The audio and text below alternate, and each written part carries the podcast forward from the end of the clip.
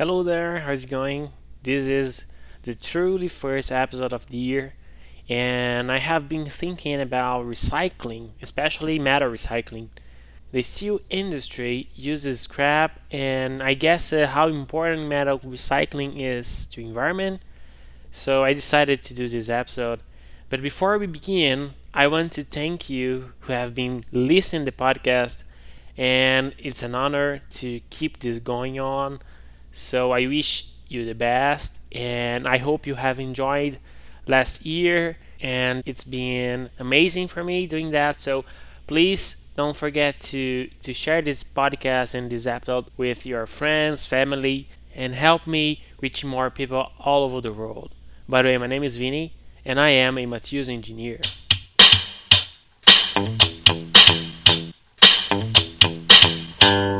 The year has started and the environment subject is in the spotlight more than ever.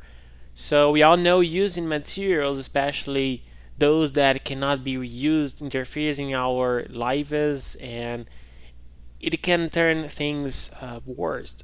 The first time I got contact with recycling, I was a kid, and I remember I visited a uh, small company here in my city, and we went there and they I, I, I don't know exactly what they recycle but I, I do know that they recycle plastics.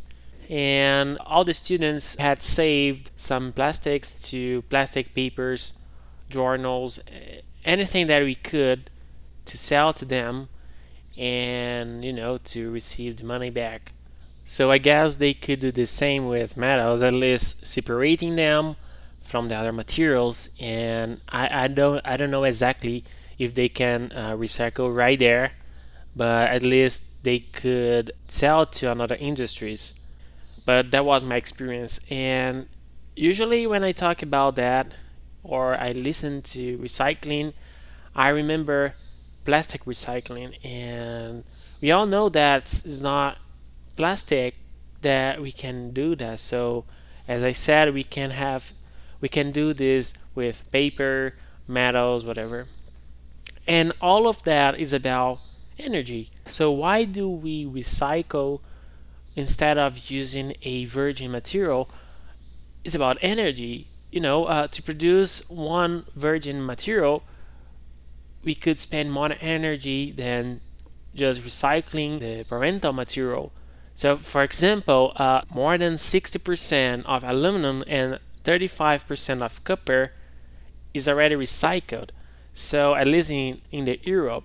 And if we use the, the aluminum as an example, we would need 5% of energy to, to recycle aluminum scrap if we compare with the energy that we'd have to use to produce the virgin aluminum. So, you know, to produce the virgin aluminum, it's necessary to mine and that is the problem because we have the environment problems associated with the, the mining and also about the energy used to produce aluminum. But when we use the aluminum, which is the metal, and we need to recycle this, we don't use too much energy to do that. Unfortunately, we don't have too much recycling all over the world, and the most irony is that recycling is often far more efficient than mining. If we don't do that, if we don't recycle, we are spending materials, we are spending energy instead of saving this energy to, to do whatever we need. But it doesn't respond the question how many times can a metal be recycled? Talking about polymers, uh, polymers are made of long chains.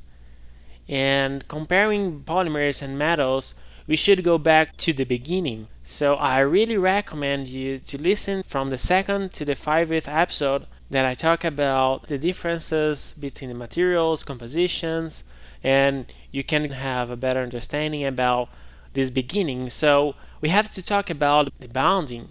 So polymers have a covalent bond. They usually have big chains and when we recycle them, we have to increase the temperature and usually during this process those chains are degraded and that's a problem so that's why we cannot recycle polymers infinitely because they'll lose mass, they'll lose properties.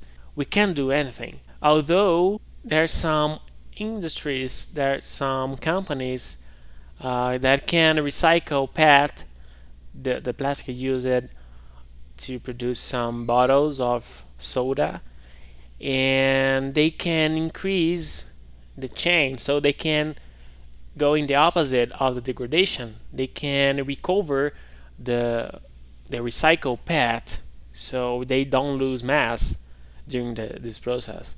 But you know, it's not cheap, it's not easy, and it takes too much time and energy. So sometimes we cannot do that for all the applications that we need. When we compare with metals, we don't have chains, and the metal bound is completely different from the one that we find in polymers, covalent bound. So that's why we don't have big chains, and as we increase the temperature, the material is going to melt and if we provide a good uh, environment, avoiding oxidation, avoiding problems such as a higher concentration of oxygen, we can reuse metals infinitely. So basically, because of the nature of the bound, we can melt metals and alloys infinitely, so we won't have problems unless we provide the, the needed environment to to avoid uh, degradation, to avoid oxidation, to avoid problems uh, we would have to face because of the bad controlling during the process. Basically, we can do this as many times as we want. I hope you have enjoyed. Thanks for listening. See you in the next episode.